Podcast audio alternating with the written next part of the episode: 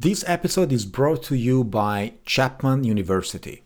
From climate science to patient safety, genomics to drug design, Chapman University data scientists are turning massive information sets into life changing impact. The future is unfolding in Chapman's Schmidt College of Science and Technology. Here, masters and PhD students join in cutting edge research as they prepare to take the next big leap in their professional journey. To learn more about the innovative tools and collaborative approach that distinguish the Chapman program in computational and data sciences, visit chapman.edu slash data science. That's chapman.edu slash data science. All right, let's do this. How are you, data scientists and engineers? How are you, business people? What's up, nerds? Did you grasp that thing you were studying? This is Data Science at Home, the podcast about machine learning, artificial intelligence, and more good stuff. I am Francesco. I'll be your host for the next 30 minutes, so grab a cup of coffee and join me as we learn more about the topics we love most. Welcome back to another episode of Data Science at Home. I'm uh, Francesco, and uh, today I'm not alone. I'm uh, with uh, a master of big data analytics. Probably many of the folks who are listening to this show have heard of him, uh, Mr. Andy Grove. Hi, Andy. How are you doing? Hi, Francesco. I'm doing good. Thanks for having me. it's a pleasure, no worries at all. So, um, Andy, uh, without uh, further ado, I would say that you are very well known to the community of data scientists, especially when it comes to big data analytics, because the, you are the author of uh, a, uh, a, a framework, a platform. What is it? Apache Arrow, right? so I'm one of. Okay, so yeah, I guess let me give some context. So um, Apache Arrow is a project um, that was started by Wes McKinney and some other folks, uh, I think five years ago, maybe, or seven years even. Uh, I, I became involved with the project about three years ago. Um, so I was um, I decided to try and build something like Apache Spark in the Rust programming language. And very early in that journey, I discovered Apache Arrow and discovered, uh, I guess, all the benefits of using columnar data and Apache Arrow seems to be like becoming the de facto standard for an in-memory representation of columnar data. It has some other benefits, and I'm sure we'll get into that. Um, but at the time, there wasn't a Rust implementation. It had C++, Java, um, and a whole bunch of other languages that you would expect, but Rust wasn't there yet. So that, that's how I became involved in Arrow. I, I put together the initial Rust implementation of Arrow. Wow, so there are already a lot of keywords here. Um, Rust, yeah, Rust being probably the, the the most important one when it comes to performance, but we'll talk more about that later. Uh, and then, of course, big data analytics, which stands, you know, it's synonym of large volumes, right? Large volumes of data. When we say large volumes of data, what volumes are we usually referring to? Sure. So my favorite definition that I've heard, and I, I didn't come up with this. Um, you can call it big data if it doesn't fit into memory on your laptop.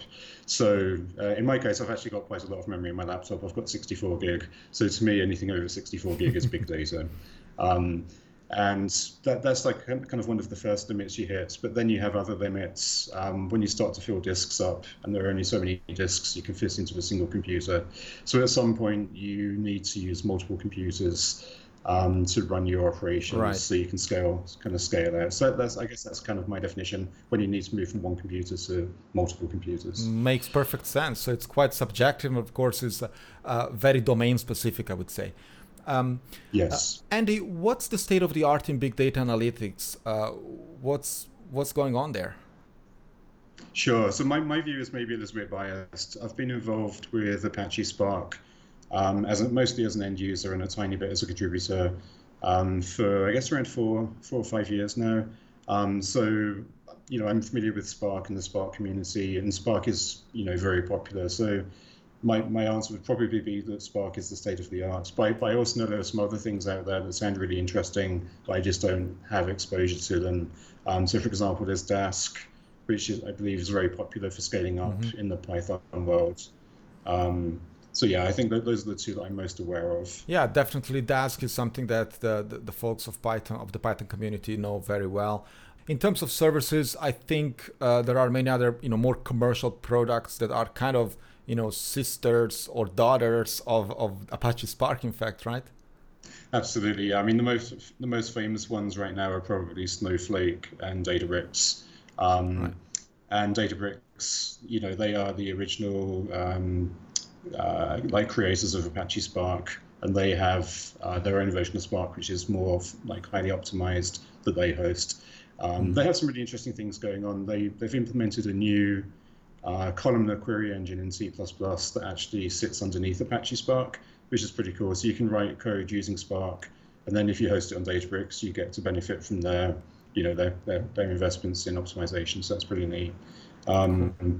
And Snowflake's very popular. Um, I've used that in previous jobs. Very popular for kind of ETL and just scaling up uh, qu- analytical queries. Right. Uh, what happened to Hadoop? Good question. I mean, I, I kind of got involved in this world of big data. I think at the point where Hadoop was already starting to decline and Apache Spark was becoming popular. So I don't actually have experience of using the original Hadoop MapReduce.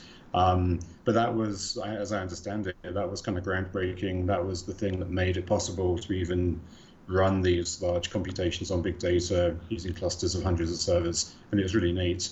Um, the downside was, as I understand it, is that between each stage, there's a lot of uh, persisting intermediate results to disk, which was kind of heavyweight. And Spark's innovation was doing more of this in memory. Um, so suddenly you had these orders of magnitude improvements in some cases.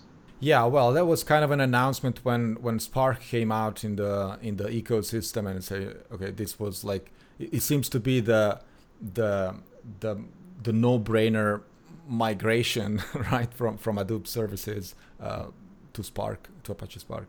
Right. And I think Apache Spark, I mean, the actual design of it is very much the MapReduce model still. They just kind of took it right, to the next level. Exactly. Well, Andy, in fact, uh, is also the author of another piece of software that is uh, uh, goes under the name of Ballista. Uh, correct if I didn't spell it right. Uh, That's perfect. Oh, cool, thanks. Phew. All right. So, well, Ballista, but uh, in fact, before introducing or before going into details of what Ballista is, is a compute engine to start with, we should spend a bit more time on on Arrow because Arrow is in fact the substrate on top of which Ballista has been built, right? Absolutely. So why Arrow, and uh, and what are the let's say top features that uh, drove you into the you know large data volume processing? Sure. So when I started on this journey with Ballista, um, the, I was following an approach uh, very similar to Apache Spark to start with, where it was row-based. So let me explain what that means. Um, so that, that, you know, let's imagine a CSV file. Most of us would, think of a CSV file as having like multiple rows of data, where each row is representing some entity, like a customer or an order. Um, so it's kind of a natural way to think about things. If you're running a query and you want to, um, you know, you want to sum you want to get a total number of, uh, you know, total amount of orders. Um, typically, we think of reading one row at a time, looking up the piece of data within that row, and then kind of adding them together. Um, but I discovered early on that columnar, uh, using columnar data is much more efficient these days. So when I started out on this journey, I was actually following Spark's design, which is uh, primarily row-based. So if you imagine you have a CSV file and each line in that file is a row that typically represents some entity, perhaps an order. Um, it's a very natural way to think about data. But one of the disadvantages of this approach is that if you're if you have a query that's only looking at a subset of the attributes, then it's quite wasteful because you have to read each row into memory and then throw away the pieces of data that you're not interested in. So if we take a, a, trivial example, maybe we have a CSV file representing orders and you want to get a sum of all of the orders, or maybe you're producing a sum grouped by some attribute. So with row-based, as I mentioned, you're reading the whole row into memory. We're putting particular pieces out to process, which is kind of wasteful. If you have that data stored as columns, then you can just read the order amount column and you have all of these amounts in memory stored contiguously. So it's very efficient from a CPU cache point of view to get this data onto the CPU. Um, and then you get to, because it's columnar data, you get to use this thing called vectorized processing.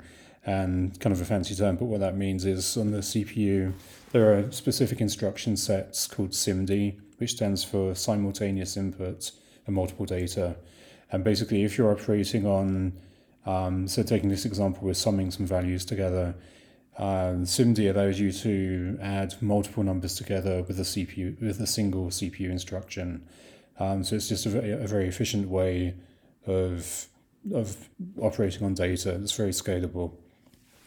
And to take that even further, uh, we have these GPUs now, which are um, kind of like SIMD on steroids. You can load huge amounts of data onto the GPU and then perform op- operations on this data in parallel, and it's yeah incredibly efficient. So that explains the benefits of using a columnar representation of data. But you also asked why Arrow. And basically, Arrow, in my opinion, is now the de facto um, standard for an in-memory representation of columnar data. So it made much more sense for me to use this to make up my own format. Uh, by using Arrow, it means I have a greater chance of building software that's going to interoperate well with other frameworks that are being developed. Uh, I know that there are multiple uh, companies and universities and individuals building uh, products based on Arrow right now. I think we're going to see a lot of this over the next two or three years. So that's that's really the, the primary reason. And Arrow makes this uh, really easy because apart from the memory standards, the memory format, it also defines an IPC format for inter-process communication. And this is basically how you share Arrow data between two processes, whether they're the same language or not.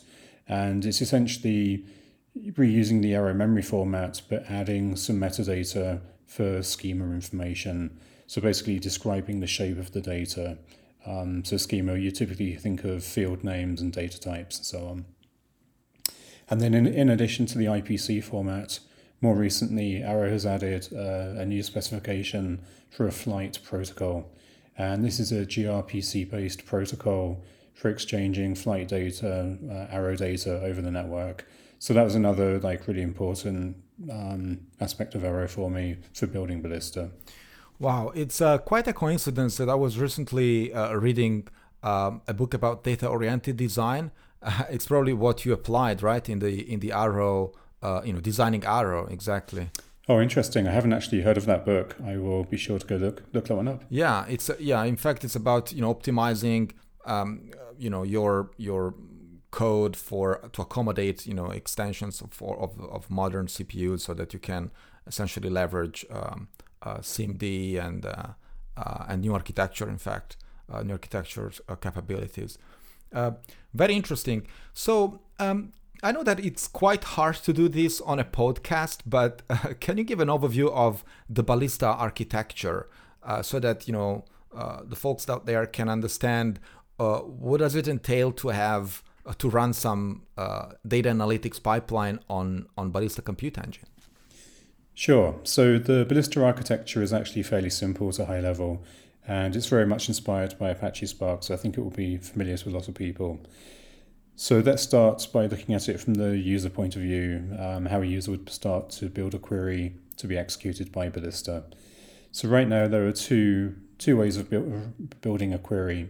There's a data frame API and you can use SQL. And whichever approach you're using, these are just means for building a logical query plan. So this describes, you know, what you want to query, but doesn't really explain how to do it. Uh, from the client, when you when you say execute, the logical query plan gets sent to the Ballista cluster, and within the cluster there are two types of process. There's a scheduler process and an executor process, and these can be scaled up individually. So the query plan gets submitted to the scheduler, and the scheduler's job is to turn that into a physical query plan uh, specifically designed to be run distributed in a cluster. And the scheduler basically breaks this query plan up into stages, where each stage is a piece of the query that can be executed in parallel across the executors. So the scheduler sends these query fragments to the executors, the executors execute them, any intermediate results get streamed to disk in Arrow IPC format. And the scheduler keeps doing this until the query is finished. And then it sends uh, information back to the client, not the actual result set, but the information that the client needs to go fetch the results from the executors using the Arrow Flight protocol. And this can be done in parallel across the executors. Hey folks, if building software is your passion, you love ThoughtWorks Technology Podcast. It's a podcast for techies by techies. Their team of experienced technologists take a deep dive into a tech topic that's piqued their interest. It could be how machine learning is being used in astrophysics, or maybe how to succeed at continuous delivery. They're always coming across fascinating ways technology is advancing and love to share what they learn. Whatever the topic, the discussions are always lively, informative, and opinionated. The team of co hosts are experienced technologists from across ThoughtWorks and include ThoughtWorks CTO Dr. Rebecca Parsons and renowned writer and speaker Neal Ford. Each episode, the podcast features a guest or two to talk about their particular passion and areas of expertise. Past guests have included eminent technologists like Martin Fowler, Mark Richards, Dana Boyd, and many others. If you like this show, I think you should give ThoughtWorks Technology Podcast a try. To find out more, just search for ThoughtWorks Technology Podcast on your podcast platform of choice. And of course, make sure you subscribe. Okay, so now that you mentioned um, uh, the language, you know, the language, the programming language that you have used to um, uh, to implement the, the Ballista Compute Engine, uh, is Rust. And we have already mentioned this at the beginning of this episode and a number of other times in, in previous episodes. So it seems that Rust is, is taking over. Rust is eating the world. Some of us would like it too, for sure. Yeah. So, well, why why Rust? What makes Rust a winner in this uh, particular scenario? Sure. So I'll give you just my kind of take on it. Um, so my, my background, my I guess the two main programming languages that I've used um, through my career are C++ and Java. And when I say Java, I include things like Scala. Um, that's still JVM. So and the, the trade-off between those languages, the at least the way I always viewed it, um, C++ gives you fantastic performance. Um, but you also have to be, it's also very difficult. You have to be very careful about how you manage your memory um, if you freeze some memory and then carry on using it, that's bad. If you allocate some memory and then write too much data to it, that's bad and cause, causes all sorts of horrendous bugs and security issues. So it's very difficult.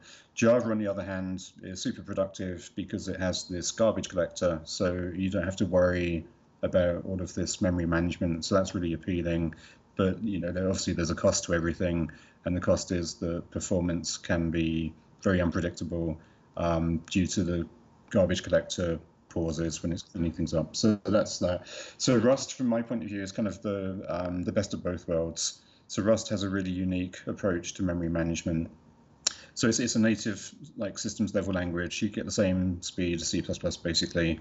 Um, it doesn't have a garbage collector, but it uses an approach called RAI, R-A-I-I. Uh, resource allocation is initialization. Um, and the, so the compiler basically tracks when you create a piece of memory, the compiler keeps track of the ownership of that piece of memory. And if you try and um, have two threads using the same piece of memory, uh, you, the compiler will say no, you can't even compile your code. So it guarantees that you don't get these kind of memory issues that you, you could have with C++ if you're not careful. Um, so there, there's a little bit of a learning curve for sure. That's the cost. Um, but once your code compiles, you know it's safe and you don't have the performance issues related to garbage collection. And it's also, and also you don't have the, the memory inefficiencies associated with garbage collection. So the end result is you have something that's very memory efficient, which is important when you're processing, you know, gigabytes or terabytes of data. And also you get really predictable performance, which I think is important. Um, and, you know, the, the memory efficiency is really important when you're talking about distributed systems, because one of the reasons we run queries across multiple computers is that we can't, you know, we run out of memory on a single computer. Of course, if you're much more efficient with your memory usage, you can do a lot more on a single computer and kind of, you know, of, like reduce the overhead of distributed computing. Yeah. Well, yeah, I mean, I, I also believe that Rust is, in this case, in this particular case, as in many others out there for sure, um, the language of choice. And uh, uh, I, sometimes I ask myself, how could we do it without so far? Right. um, Uh, Andy, uh, when when it comes to uh, machine learning or data analytics, we, you know, we also uh, usually uh, switch the conversation to GPU support, right? Um, uh, mm-hmm. So graphic processing unit, of course. And so, what's the state of GPU support with um, well Arrow first and and Ballista as well? Sure. So um, yeah, that's a good question. So within Arrow, I'm not I'm actually not too familiar with the GPU support within Arrow. I know there is some uh, some kind of CUDA stuff in there somewhere in the C++ implementation, I believe. But NVIDIA um, has their own kind of data library, a data frame library called cuDF. That's CUDF, mm-hmm. and it's actually based on Apache Arrow. It uses the Arrow memory format. So the beauty of that is, you know, Ballista is designed from the ground up to be Arrow native. cuDF uses Arrow memory format. It would be possible to have Ballista hand off pieces of a query to cuDF for execution. And I did actually work on a very small POC of this a while back. Um, so cuDF is a C++ library. Rust is actually pretty good at wrapping C++ right. libraries. Um, so the way this would work, Ballista would basically need to translate its query plan into a cuDF query plan and just kind of hand it off to this library. Um, so yeah, it's definitely something that's possible. And I think once Ballista is a little bit further along, just with the basics, I think it'd be really interesting to to look at adding GPU support. Hmm. Interesting. This is super cool, actually. Okay, wow. So, um, Andy, if you want to convince a few folks out there to switch to to Ballista, or well, first of all to Arrow, uh, you know, most of the time these folks would come from engines like Apache Spark. Um, and mm-hmm. uh, so, how, how would you how would you put it down? Like, how, how, what are the main differences with, with engines like like Spark, and uh, what would you say to convince these folks to to migrate to the new system? Sure. So first of all, I do have to say that the um, I, would have a tough time convincing him today because Ballista is very early. So Dask and Spark are both you know way way more mature than Ballista is today. However, if you're if you're interested in the if I you know I guess if I want to sell the potential of Ballista, um, it really comes down to performance and cost. Mm. Um, because of the, the choice of Arrow and columnar processing, and because of the choice of Rust, uh, once Ballista is more mature, it's going to offer, I, I believe, it's going to be, it's going to have exceptional performance and cost compared to existing solutions. And one thing I hadn't mentioned, um, one of the things I've been very careful about in Ballista, even though I'm a big fan of Rust, I've, I've tried very hard to make it not Rust specific. So even though the scheduler is implemented in Rust, um, is designed so that any language can be used during execution. So if you have some Python code you need to call, maybe a UDF, or you need to call some C++ code, or even Java code, Ballista is designed to handle that. So, and it's designed to do it without a heavy cost. Um, so, I mean, Apache Spark, there's PySpark, but there's, there's overhead in translating between different data formats. And because this is Arrow native, it, it avoids that. So I'm hoping it will be um, you know, I'm hoping it will be a, a, good choice for JVM developers and Python developers and Rust developers and so on. Hmm. Do you have some numbers to share in terms of performance? Uh, have you run some benchmarks that we can, uh, you know, assess? It, it's not to judge your work, of course, but it's just to convince sure. to convince the community of people who are stuck with Spark or Dask uh, in Dask ecosystems, uh, you know, out, you know, eventually to explore uh, these new engines? Sure. So um, we've actually been using some benchmarks. Um, so we have some analytical queries, uh, which consists of like multi-table joins and aggregates. They're very realistic, kind of real-world queries. Mm-hmm. They're actually loosely based on an industry standard benchmark. And we've been using these to um, drive the functionality in Ballista and in Arrow uh, to make sure we can even run these queries and we're also using them for our own benchmarking. And I did share some results in a recent talk I gave, so I do actually have some slides. Um, I should put those. I have to figure out where to where to kind of put those so they're more accessible. Um, but what we found so far, running against a relatively small data set of around 100 gigabytes, um, you know, around half of these queries were about twice as fast as Spark, so that's pretty encouraging. And the other half hmm. were quite a bit slower than Spark and we we understand why. There's um, you know Ballista is very early, and there are a number of optimizations we need to implement to really make it scale well in all cases. Um, in particular, right now we only have one join algorithm implemented, which is just a hash join, and this involves loading one side of the join fully into memory, so that doesn't scale well. Um, so we need to implement a thing called a you know, either a sort merge join or a shuffled hash join, so that we can kind of run the join in parallel um, with smaller pieces being loaded into memory. So there's th- so things like that will improve performance further. And yeah, I'm definitely excited to see what, what things look like once we once we get to that point. Hmm. Interesting, and I've been really looking forward to uh, look at these tables, and uh, eventually I will mirror them in uh, on in the show notes of this episode.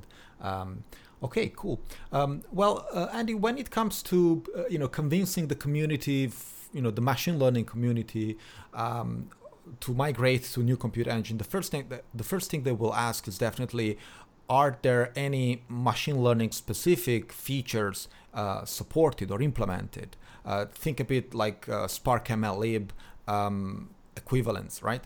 Uh, now, sure. when when will there be a Spark MLlib equivalent in Ballista? So that's a great question. So my, my background, I don't really have any experience with machine learning. I mean, I've taken a few courses, I understand the concepts. Um, but my background has been very much the kind of SQL, ETL, um, side of things. So I would definitely be looking for other people to get involved in the project and help drive the ML features. And I think it'd be a great opportunity for somebody wanting to kind of expand their skills in this area. Um, so yeah, looking for help if anybody is interested in contributing. Um, yeah, get in touch. Let me know. and please do. I'm sure that someone will. uh, th- there are a few folks out there that are looking for projects, and uh, especially open source projects. And and, and when it comes to uh, you know these cutting edge uh, architectures, is always uh, a, a, pleasure to have new folks uh, working on it for sure. And That's if right. you want to be brutally honest, what are the major painful points yet to be solved in Ballista? Sure. So that's an easy one. Um, you know, it's very early and it's kind of interesting. So I've, I've done a num- uh, given a number of talks recently, you know, and including this podcast. And th- this has all happened because somehow the project ended up on Hacker News, um, you know, a few weeks back. Mm-hmm. And there's been so much interest in the project, um, but I wouldn't have chosen to have the publicity this soon. It wasn't really quite ready, um, and it's it's maturing quickly. But this is the pain point. It's um, it's a project I started you know working on in my spare time. It's grown in popularity. There are, there are multiple contributors now, but there is still a lot of work to do, and um, and the fact that this is a, a part-time project for me is a challenge. So one thing um, that I'm doing now, I actually sent a message yesterday to the Apache Arrow mailing list, and I'm proposing that we donate the project to Apache um, so that it has, uh, I, guess, uh, a more scalable home so that it can um, develop there.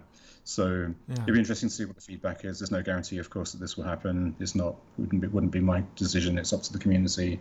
But I think that would be the next step now to get the project into a foundation where it can grow and where you know I d- I don't become a bottleneck on the growth. This is super cool. And uh, looking at what happened to Apache Arrow, I mean, the community literally embraced it and made it a de facto standard out there. I assume that uh, there's going to be, or there can be, uh, quite an interest in uh, in uh, in the Ballista Compute Engine as well.